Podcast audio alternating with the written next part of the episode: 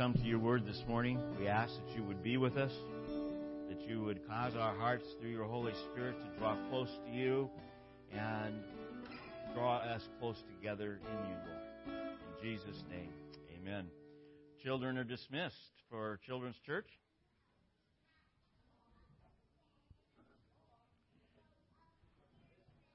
I wasn't sure if there was another song or not.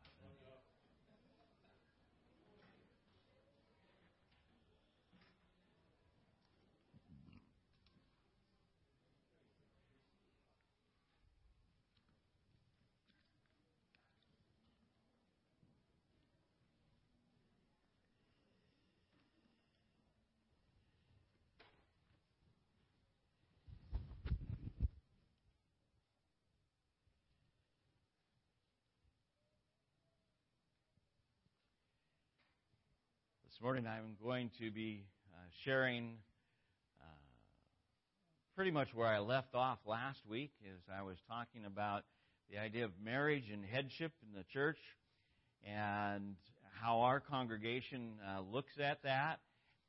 The focus last week was to really understand that the principle of headship is a biblical principle that begins with Adam and Eve. In other words, we before the before the fall, Adam and Eve were in a relationship where the headship principle was involved. And some will say, well, uh, how do we know? Well, first off, we have the Word of God that tells us what happened and the order things happened in. And I'll come back to that first position that I took last week is the same this week. And it's the first statement within the framework of our statement of faith. And that is, is that the Word of God is God breathed. We have the words of God. And so as we go back to Scripture, we look at them and we realize that the things that, that, that are, are clear to understand, uh, we, we grab onto. And, and, and one of the things is that God intended a man and a woman to cleave to one another in marriage and to have that as, as a foundational relationship that Paul looked at, and we'll look at that more closely this morning said reflected the relationship of Christ and the church. And so, as we look at, at, at the picture that we painted, you know, got to so far with last week in Genesis uh, chapter uh, 1, and, and uh, we have the picture where God said, Let us create man in our image. And he created the male and female in the image of God. And in verse uh, 31, the closing of chapter 1, he said, and it was very good. And the idea of very good is an interesting picture because up to that point, I, I pointed this out last week, after each point of creation, he had said, It's good, it's good, it's good. But then he had the garden complete, everything ready, and now he brings Adam and Eve into the picture and he says, And now it's very Adam uh, chapter 2 tells us the, the picture of, of Adam naming all of the animals in the garden, and, and very clearly it was done so that he would understand, and I believe for us to see today, that there was no suitable companion for him in the animals, in the animal kingdom. He needed someone that was like him, a part of him, in the sense someone who would complete him. And as a result, Eve is, is, is created from the, the side of Adam. I've had some pastors say, in using that in a, in a marriage uh, ceremony, you know, created from his side, you know, not from his head that he'll, she would rule over him, or from his feet that he might stomp all over her, but from his side that they might walk as companions side by side, completing one another. And I think that that's an important part of the picture. Genesis makes, uh, or Galatians chapter 3, verse 28 makes it very clear that before the throne of God, all of us are equal. There is no male or female in rank before the throne of God. Why then does God have a, a context of, of headship in the sense of, of responsibility? Well, part of it, as I started out to say, was to reflect something about the way God has related to us. And that's what Paul talks about in, in Ephesians chapter 5. I also wanted to point out that the context of the headship principle is, is much larger than what we talk about. And I don't know why this is a scripture that eludes so many uh, when we discuss this issue, but uh, Paul says in in uh, chapter eleven, "I commend you because you remember me in everything." Chapter, chapter eleven, of 1 Corinthians.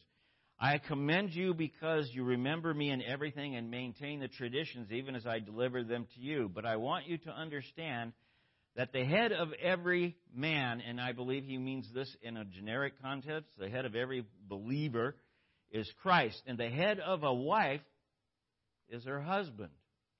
Now, if we stop there, we would say, well, there he is again, making this statement that's hard to understand and hard to, to, to, to work with. And then he turns around and says, and, is, and the head of Christ is God. Even within the framework of the Godhead, there is a headship principle.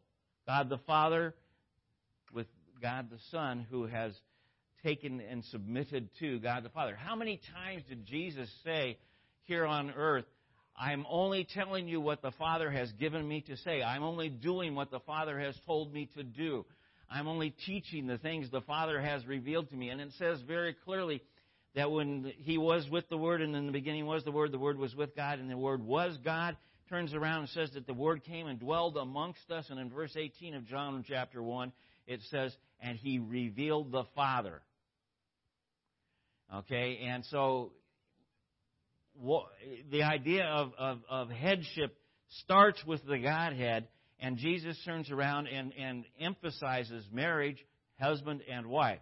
Now, I want to, to clarify very quickly. I, boy, you know, when I say clarify very quickly, I, I, I, could put my foot in my mouth here if I'm not careful. Um,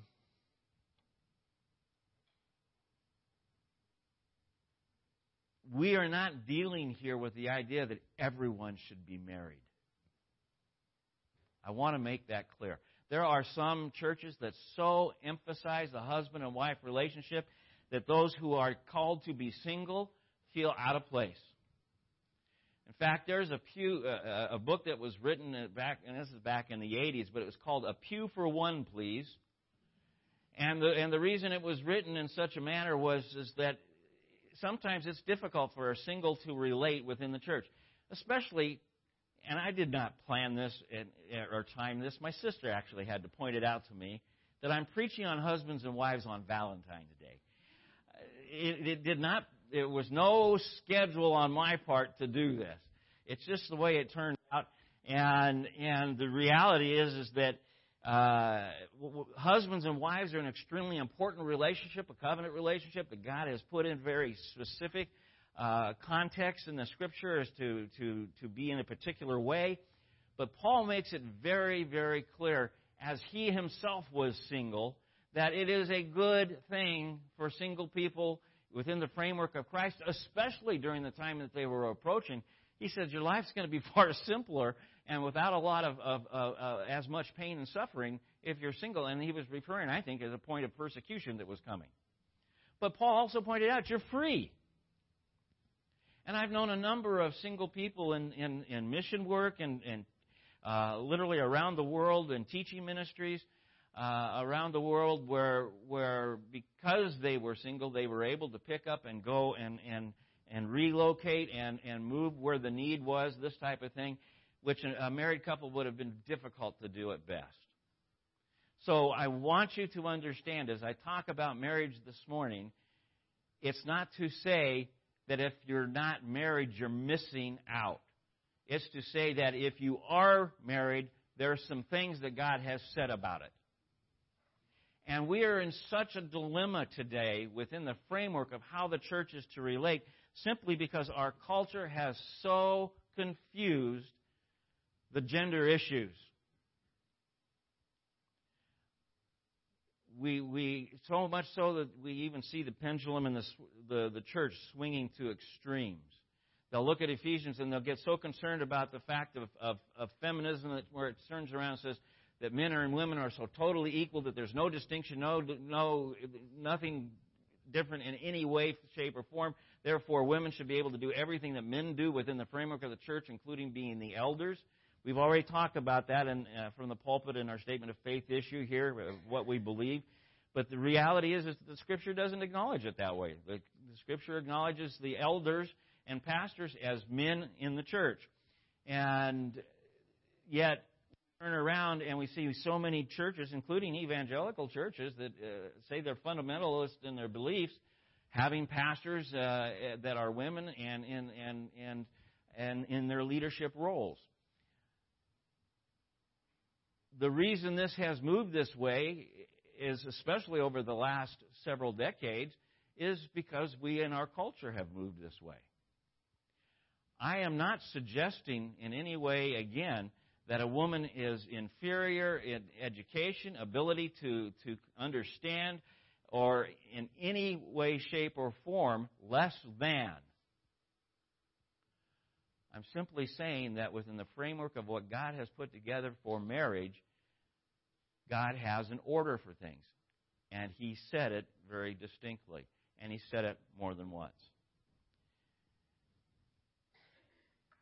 What Ephesians tells us, and let us read it together, in chapter 5, verse 22. Wives, submit to your own husbands as to the Lord, and for the husband is the head of the wife, even as Christ is the head of the church, his body and himself its Savior. Now, as the church submits to Christ, so the wives also submit to everything to their husbands. Husbands, love your wives as Christ loved the church and gave himself up for her that he might sanctify her, and having cleansed her by washing of water with the word, that he might present the church in himself in splendor, without spot or wrinkle or any such thing, that she might be holy and without blemish. In the same way, husbands should love their wives as their own bodies.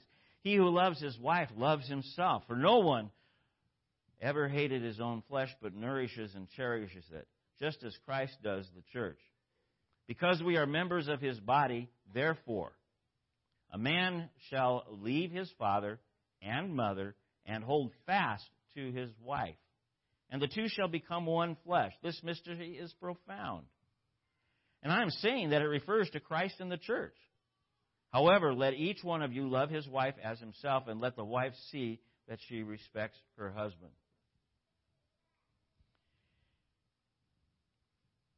you can't miss what it says if you just read it in its context simply.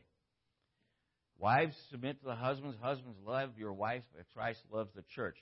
This is no small thing, nor is it an easy thing to do. It's a thing that demands commitment, a relationship that is growing together, and it must have Christ at the center to be successful.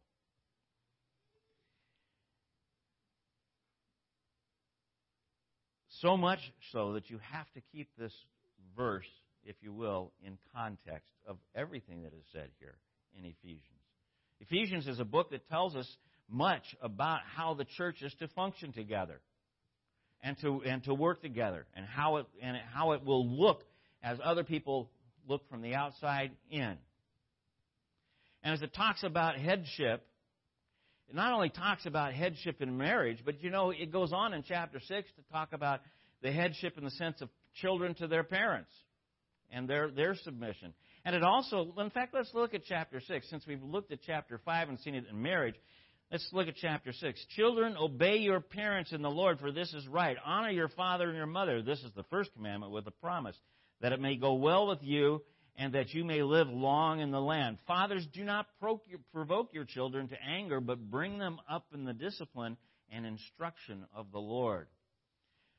Slaves, obey your earthly masters with fear and trembling, with a sincere heart, as you would Christ, not by the way of eye service, as people pleasers, but as servants of Christ, doing the will of God from the heart, rendering service with a good will as to the Lord and not to man, knowing that whatever good anyone does, this he will receive back from the Lord, whether he is a slave or free.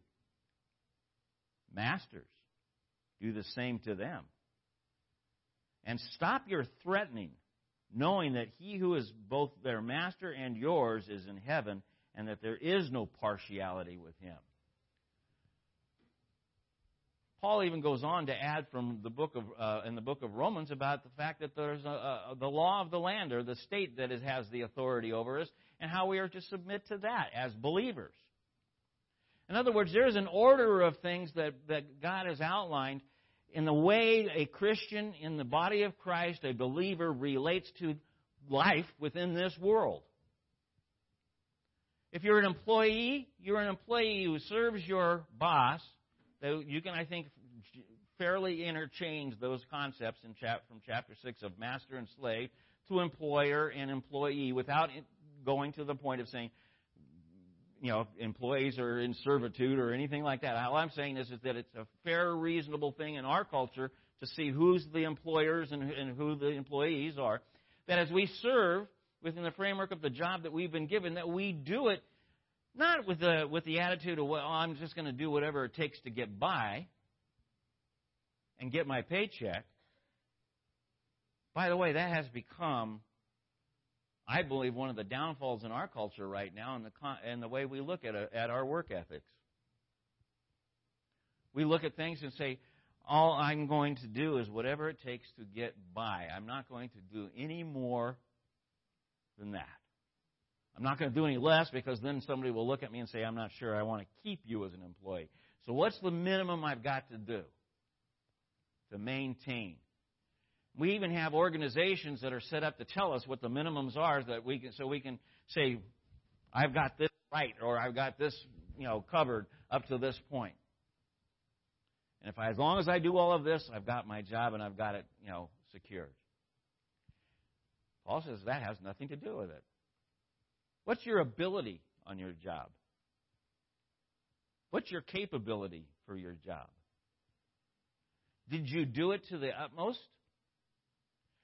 Because if you're doing it unto the Lord and you want to do it to glorify the Lord, you don't it has nothing to do with what the minimum is. It's what your your ability is. What you can do. I had an employer uh, when I started working uh, as a teenager in my first full time job in 1965. And his he, he wasn't a Christian, but his, his attitude about his work was you do the best you can today with what you have to work with. Now, this was a wood shop. And so, we, with all the skills, with all the, the, the, the, the, the wood, with everything that we had, with the weather, it doesn't matter what it is, all the things together, today we will do the best we can with what we have. We will not produce anything less than our best that we can today. He said, and he pointed out even there's days where you might be really sick, but you know you're going to get a job done, so you come in and you do it, and and you give it a hundred percent of what you've got. It may not be what a hundred percent of what you got yesterday, or a hundred percent of what you'll have tomorrow, but you give it your all today. And he also pointed out to me something I didn't understand until the last decade of my life so far, and that is that as you get older, you, you, you know, the amount that you could do and to give and, and to participate in different things was at this point when you were 30, and at this point at 60 uh, or older, it's different than it was. I can't do as much, or I can't. Uh, sometimes, and, and if sometimes health issues get in the way, and, and, and things change, and so your best today may not be the way you look at it and think, well, gee, I, I, I'm, I'm falling short. No, you take what you have today and you give it 100%. I believe that's the attitude that Paul's talking about here in the reference to an employee and an employer. And by the way, employer, he doesn't let them off the hook. If you are a believer, and of course there is a qualification here, but if you're a believer, you treat your employee as you would treat yourself, is what is implied. In other words, uh, before the throne of God, you guys are equals. And so there's no distinction as to how you should treat your, your brother in Christ as an employee. What happens if your employee has a problem? Well, then you come alongside. I've seen some interesting things in my life where I've seen some employers who were also leaders and elders in their churches. I've seen some of them who treated their employees like slaves. And I've seen some of them who treated their employees like brothers and sisters in Christ. I'll tell you what, it was a big difference in what was going on. Now, there's also the possibility that in any of these relationships, do I do when I say that I'm, I'm I submit, and we're all in some relationship where submission is required to someone other than, than Christ. In other words, there's there's there's there's we're even called to submit one to another in a sense of honor and, and compassion and ministering to one another and taking that what I call the I'm third attitude. God is first, the other man is second, and I'm third. And we try to assist other people and, and, and, and, and help whenever there's the need. But there's always a point in time where you're going to be challenged as to whether there's something that is required of you that you should do or not do. It will happen. There is going to be a point in the time where you work, especially if you work in a, in a, a secular context as a Christian, you're going to have to decide can I, as a Christian, do this? There is a point where your submission has some boundaries.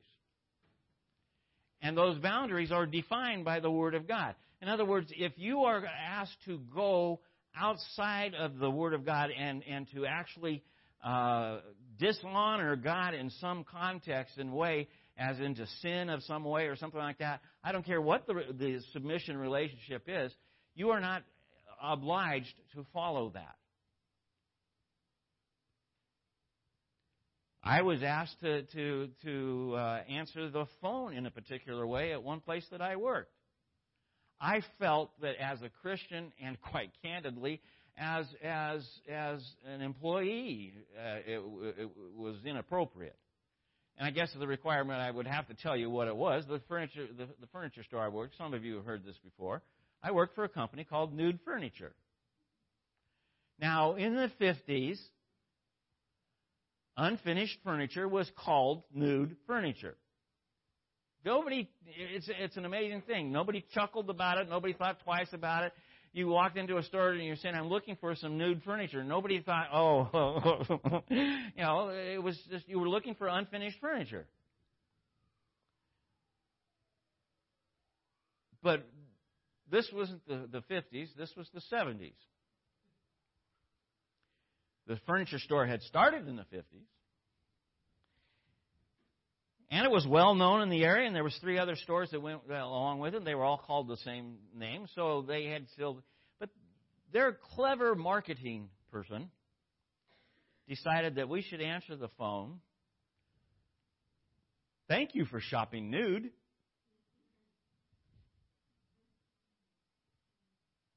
I couldn't do it. The manager, my, my boss, immediate boss, says, We don't want you answering the phone if you're not going to do it. And quite candidly, we're, I'm very upset with you. You're, this is our policy. This is the way we do these. Inevitably, you still have to answer the phone at some point. Hi, my name is Bob Hapgood. Thank you for shopping nude furniture. May I help you?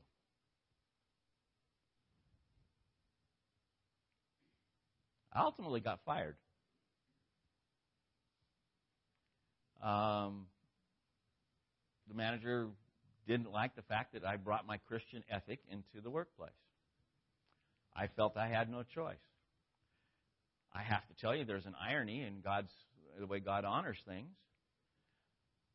About eight months later, he was fired, and I was rehired by the store owner who decided to he wanted to know where where how come I had been fired. I was a producer. I was a hard worker. I had a Christian, if you will, work ethic, and he could see it. And he wanted to know. And it turns out that the other guy, not only did he not have that, but he was an embezzler as well. Uh, but uh, so I got rehired.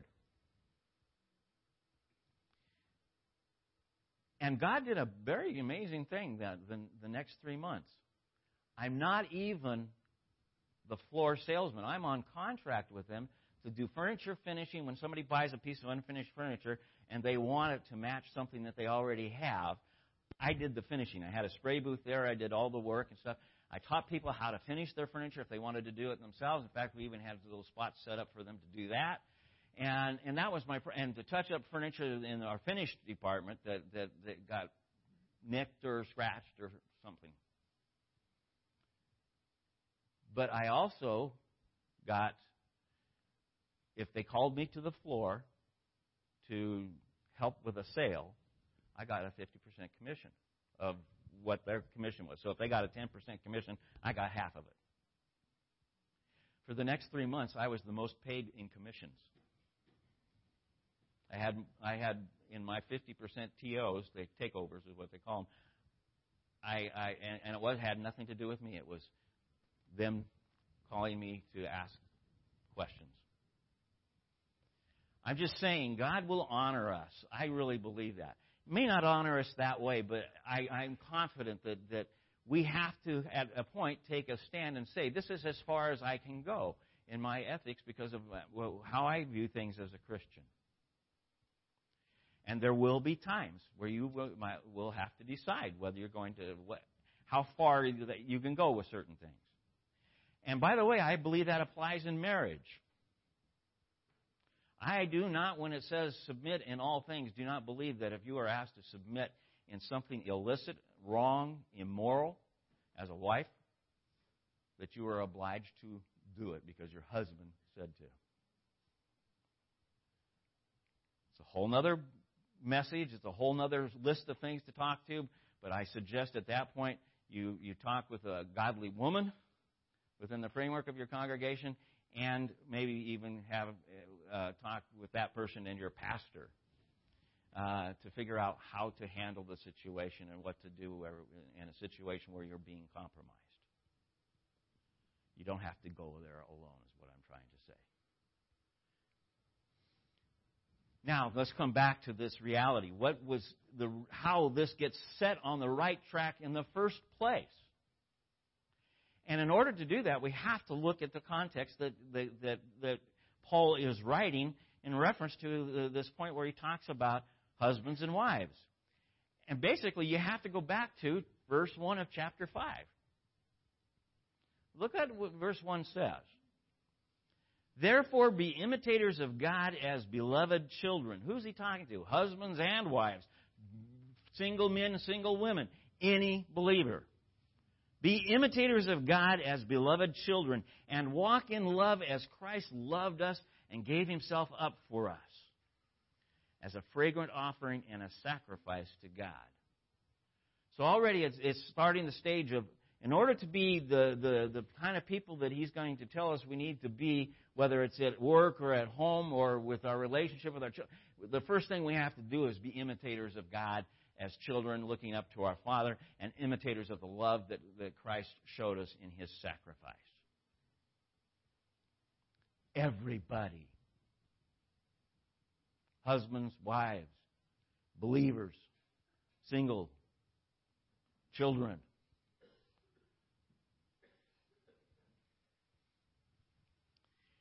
Goes on to talk about sexual immorality in verse 3. But sexual immorality and all impurity of covetousness not even be named among you as the proper among saints.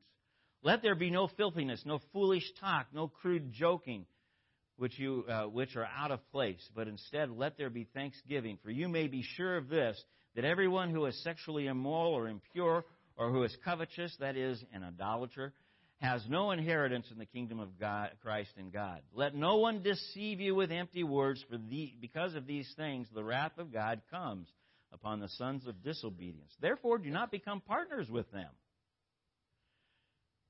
For at one time you were in darkness, but now you are light in the world. Something happened. This is the way you used to be. But now you have changed, and you were in darkness, but now you are in light. Walk as children of light. For the fruit of light is found in all the good and right and true, all that is good and right and true. And try to discern what is pleasing to the Lord. I'm wanting to I'm trying to make sure you understand all of this is written before any of this stuff about who we submit to and when and where is who we are in Christ first. Try to discern what is pleasing to the Lord. By the way, and that's in all situations. What would please the Lord in this conversation with my child? A grandmother never setting out to, but ending up to be the person who is responsible for raising her grandchildren.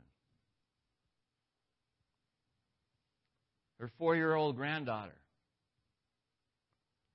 As grandma is sitting here working on her business books and trying to figure out numbers and accounting, we all know how tedious that can be. Those of you who know me know why I don't do it. They won't let me near it. Uh, is because I can't keep focused long enough to do it. It takes a lot.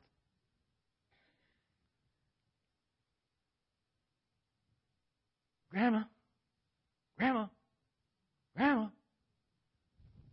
Grandma, Grandma. Not, not right now, Grandma. And, and, and there is a place and a time to teach our kids when to enter, but it, there was obviously something important that the granddaughter needed to say. And all of a sudden, the grandmother realized, she said, God never goes like this to me. When I have something that I don't understand, that I really need to know, and I go, Father, yes, my child.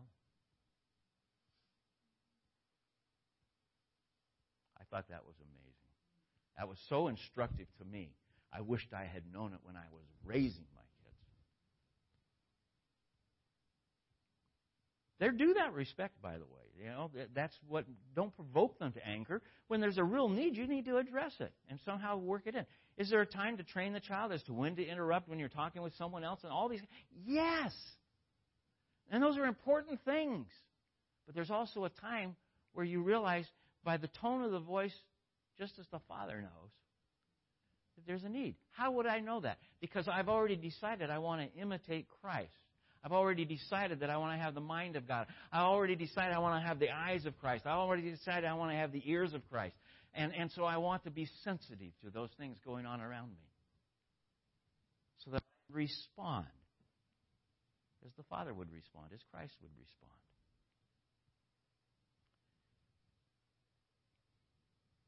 I was in darkness, now I'm in light, and I should desire to discern and try to discern what is pleasing to the Lord. Verse 11 of chapter 5 of Ephesians. Take no part in the unfruitful works of darkness, but instead expose them. For it is a shameful it is shameful even to speak of the things that they do in secret. But when anything is exposed by the light, it becomes visible. For anything that becomes visible is light. Therefore it says, Awake, O sleeper, and arise from the dead, and Christ will shine on you. So, kind of a conclusion to this so far. Verse 15 Look carefully then how you walk, not as unwise, but as wise. Okay, what is a wise Christian doing? He's desiring to understand the things that God wants. Again, verse 10 discern what is pleasing to the Lord. This is what a wise Christian is doing. And, and, and we're doing it in a time frame of, of, of, of making the best use of our time because the days are evil. I think that is an amazing phrase. But the reality is, what Paul is saying is, there is a whole lot of things competing for your time. Only some of it can be accomplished. Let's face it, everything that demands your time is not going to get accomplished. But everything that needs your time within the framework of your relationship with the Father and with your wife and with your family and with your work, uh, all these types of things that he's going to talk about need to, to the best of your ability, be taken care of. So you need to prioritize. What is the, what, what is the, the Lord wanting me to do this day? And how can I see this day through the Lord's eyes and see what's important to be done? And quite candidly, it may be way different than what you planned at the start. I still don't always under don't always. I rarely understand. I might never understand. I'm not even sure how to put this. Why there are things called flat tires.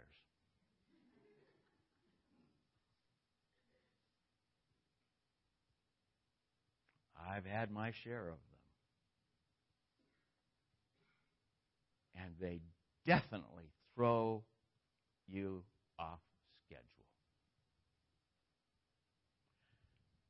But I don't believe God wastes anything. So I have to look at this and say, well, thank you, Lord, for sparing me, possibly, from something disastrous.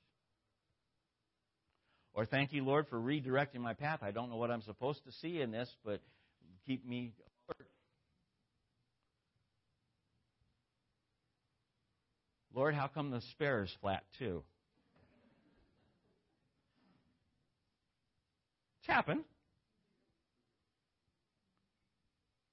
Lord, how come every place is closed that fits his flat, flat tires today? Oh, there's one place open. Oh, look at the line. There must be five people ahead of me needing a tire fixed. And there were at least that many. I had an extremely important deadline that day. I thought, there's no way any of this is going to come together. What do I do now? I don't can't tell you all the details, but in a rather interesting way, I got bumped to the front of the line. My tire got fixed, and I got to where I needed to be on time. And it was not, and, and it was done for free.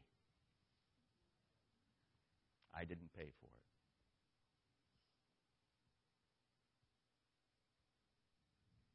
How do you, you know, here I was, I was out of town, uh, top everything else. I had to have someone else drive me with my dead tire to the place to get it fixed. I didn't realize I had been ministering the whole time from the time the tire was flat. There was somebody watching. Okay, it never occurred to me that I was ministering. But yes, I did. I not only got to minister there, I got to minister where it was. And after the fact, when I got to where I was and they saw who I was, they happened to be at the same place that I was that had expedited everything. And they saw why they were called to do what they were done, and I saw why what happened happened. You don't always get that. I guess what I'm trying to say is, is trying to discern what it is that God wants to do isn't easy. It's not automatic. And it's not always obvious. But being confident that God doesn't waste your time, doesn't make mistakes, and if something is wrong here and it needs your attention, there's a reason for it. And He's got something in mind that He's doing. Can you follow along graciously? Or are you going to follow along grumbly? I, quite candidly, prefer the gracious part, but I'm good at grumble.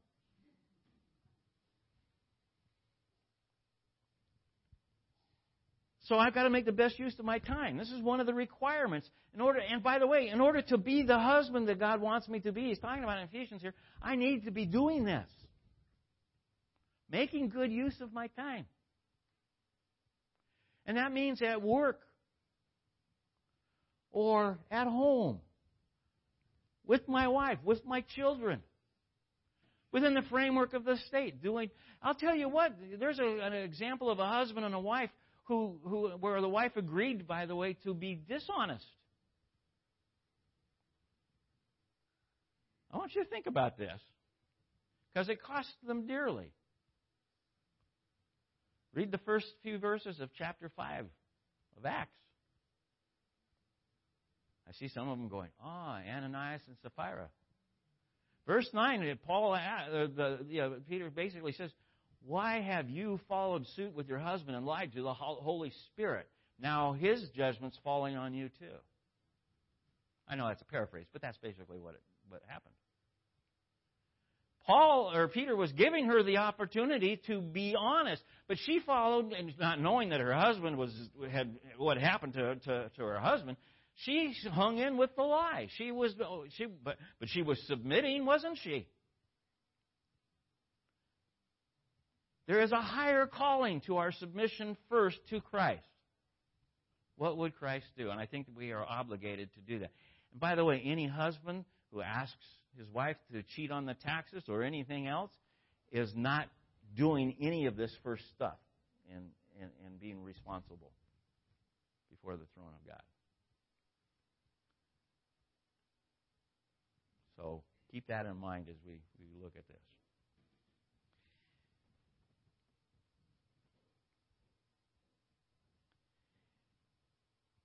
Look carefully then how you walk, not as unwise, but as wise. Verse 16, making the best use of the time because the days are evil. Therefore, do not be foolish, but understand what the will of the Lord is. I read that and it sounds like it's supposed to be simple. I, here's the will of the Lord. You know, how many times have you wrestled with what the will of the Lord is in something? You know, and and Paul uh, Paul's saying here, then it, this part is obvious. Understand what the will of the Lord is. Try to discern what the Lord wants and, and what is pleasing to the Lord. Understand what the will of the Lord is. It's to be filled with His Holy Spirit. Don't be filled with wine like the things in like the world. In other words, I really look at the broader picture. Don't handle the things the way the world handles things. Start with being filled with the Holy Spirit. How often are you filled? Oh, the first blessing, second blessing, third. Uh, forget that stuff. Some of you have gone through that in your, your religious training, second blessing of Christ and, and, and, and other things. I, I, I was reading, and, and, and from a charismatic reformed, uh, Sam Storms, who basically said, forget the first blessing, second blessing. He says, we want all of the blessing. and the picture is the ongoing filling of the Holy Spirit. It's a continuous thing going on. And it doesn't always result in the same things happening. Being filled with the Holy Spirit doesn't automatically mean you're, you're going to speak in tongues.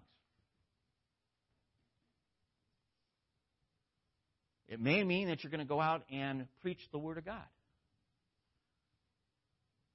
Acts chapter 2, filled with the Spirit, spoke in tongues. Acts chapter 4, filled with the Holy Spirit. The room shook again, by the way. A lot of people, they look at Acts chapter 2 and the they prayed and the, and the room shook and they were filled with the Holy Spirit. And they think, wow, you know, it happened again. But this time, there wasn't anybody speaking in tongues. They went out with boldness and preached the Word of God. Now, the idea is that there's an ongoing filling of the Holy Spirit. What's, what's competing with that to keep it from happening? Me. My flesh. There's a battle going on, Romans chapter 7. You know, uh, the, the, the Holy Spirit in me and the Spirit with the Holy Spirit. I want to do this that is right, but boy, this that is wrong looks good over here. And there's a, a battle that goes on. But the idea is that I need the Holy Spirit to accomplish the things that God wants me to accomplish in His way. And so, what do I need to call for? And how often do I need to call for? Well, let's see every day is competing for my attention to God. So be careful how you use every day, the time of every day, just trying to desire what the, the, is pleasing to the God every day. I guess maybe I need to ask every day that God would fill me with His Spirit for the day. At least that often.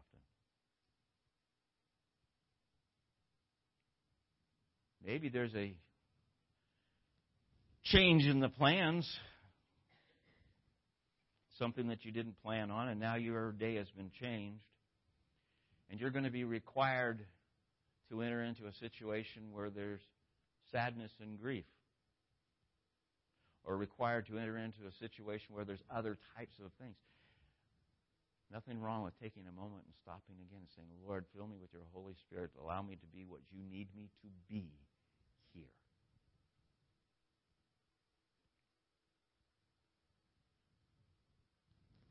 Every time we come to the pulpit, it should be with that.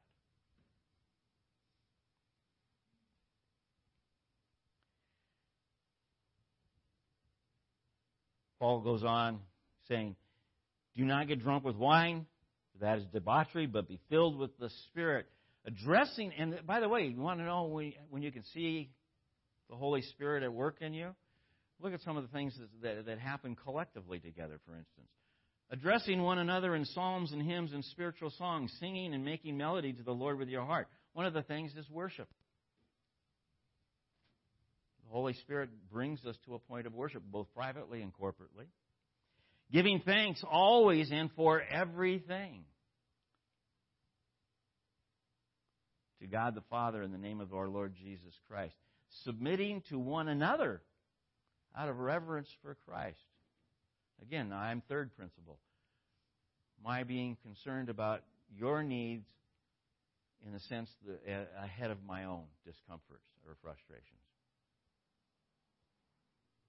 Or maybe just to the point where I know you're hungry and I'm hungry and I've been given some food just enough to feed my family, but I know you're hungry too.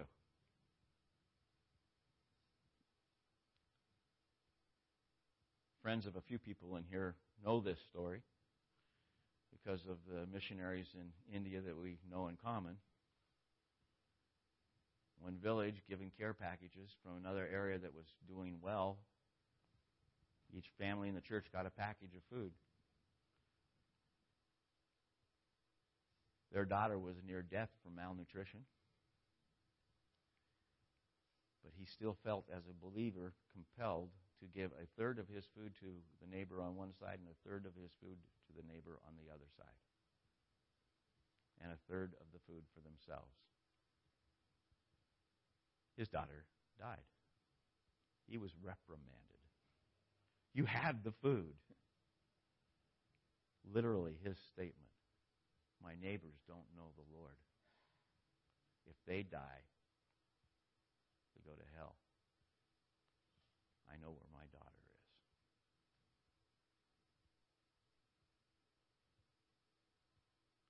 I don't know if I'm that able to put myself aside. I've never been asked to. Maybe I'm not.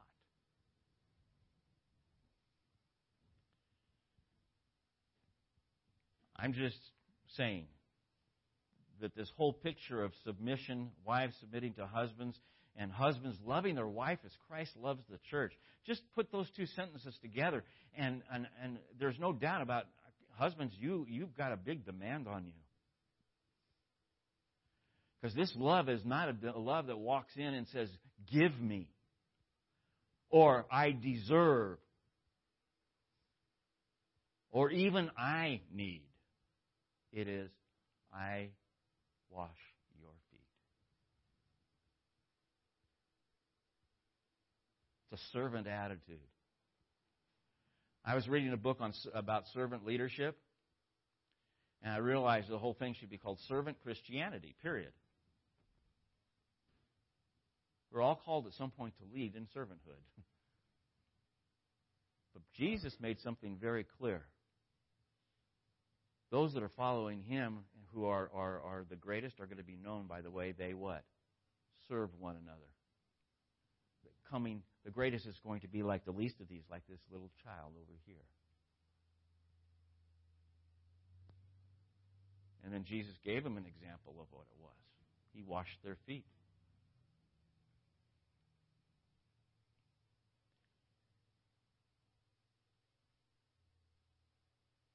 I know I haven't spent a lot of time talking about husbands and wives and marriage. Didn't intend to. I think it's clear what it says. What we don't talk about when we talk about these verses is what precedes it and how we can become people who can live this way and do this in a harmonious and happy and victorious. Everybody is realizing that they are being benefiting and, and drawing stronger in the Lord. It's because we start with being imitators of Christ. We start with uh, desiring to please the Lord. We start with the reality that I can't do that without having the Holy Spirit in me. And I can't only do it with the Holy Spirit in me, I must have the Holy Spirit filling me constantly. And then I'm not only called to be a husband in this category, but I'm also called to be an employee or an employer or a member of the Society of the State of California. And where the state of California's laws disagree with the Word of God, I have to stand as Paul did, or Peter and John did, I mean, in Acts chapter 4 and Acts chapter 5 before the Pharisees and said, You have to decide what's right and wrong for you, but as for us, we have to do what God says. You've told us not to go out and preach the word. We're compelled to do so.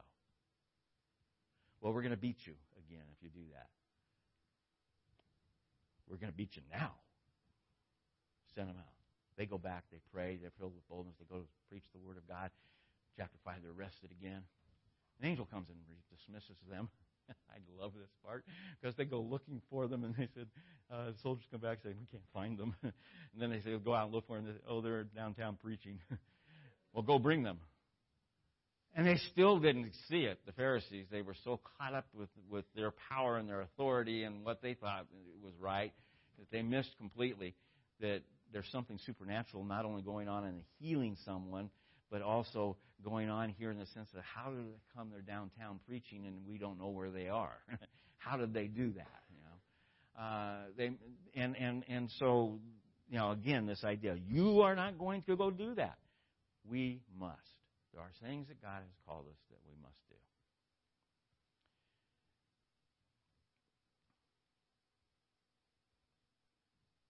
I guess for me this morning, though, what I want to leave you with is this idea of, of what it means to be filled with the Holy Spirit. The first thing that it, it should be doing to you is causing you to be looking for the way that you can serve. Husband serving your wife, and wife serving your husband families, husbands and wives serving your children, and children serving their mothers and fathers as they become under, able to understand and, and know the things of the Lord, and being trained that way, and to respect, and to look for opportunities. I get so excited when I see children that are excited to go see their grandparents, and to be able to go to their grandparents and, and, and help mow a lawn, or help clean a yard, or, or, or do something with them it's not a drudgery, it's a joy to serve. How do we know that that's what it is all about? Think about it. If we are to follow in the path and the walk that Christ put before us, He's the one who emptied Himself, became a servant of man, even to the point of the cross.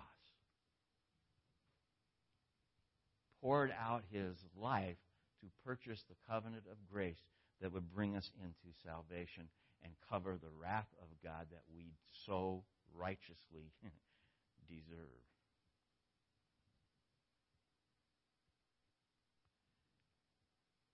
He's the, he's the one that has shown us what it is sacrifice. What are you, you know, what is God? And I believe God calls us all to sacrifice in lots of ways. At different points, at different times. Sometimes it will be at work. Sometimes it will be at church. Sometimes it'll be at home. Sometimes it'll be paying your taxes reluctantly. I would love to deduct certain things from my taxes that I don't think the government should pay for. but I'm not in a position to do that. I pay my taxes because Jesus said, Pay unto Caesar what is due Caesar paying to God what is due God. By the way, both are true. So, if I could say anything this morning, what I would actually say was Husbands, serve your wife as Christ served the church. And wives, serve your husband as the church should serve Christ. In other words, we should be serving each other, loving each other, working for each other trying to create the environment that, that allows the other to become everything God wants them to be. If you're single, and you're outside of the marriage relationship, you're not still you're not outside of any of the other things. You're still going to be called to honor your parents. You're still going to be called to be an uh, a, a exemplary employee. You're still going to be called to to to abide by the rules of the, of, of the land, the law of the land, and as much as that it's up to you, be right before the throne of God, but, but be right. So when eh, any of us, when we're going tooling down the freeway with our with our, our, our cruise control set at 69 because we know the highway patrol will not bother us at 69, you've already got an attitude of, of darkness, corruption right there. I don't don't tell me I'm not supposed to meddle. You, it's true. You're taking advantage of, of, of, of, of a loophole kind of thing. An exemplary Christian abides by the law unless it infracts and impairs your way to serve God. But I'm going to be late to church. Oh, yeah, yeah.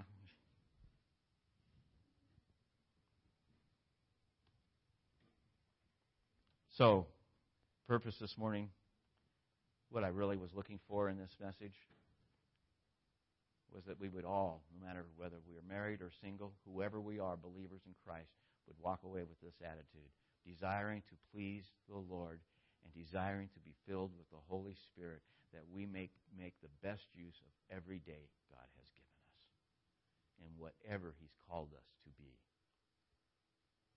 And we're not all called to the same are all called to Christ. And in that sense, we are called to the same standard. He served us on the cross.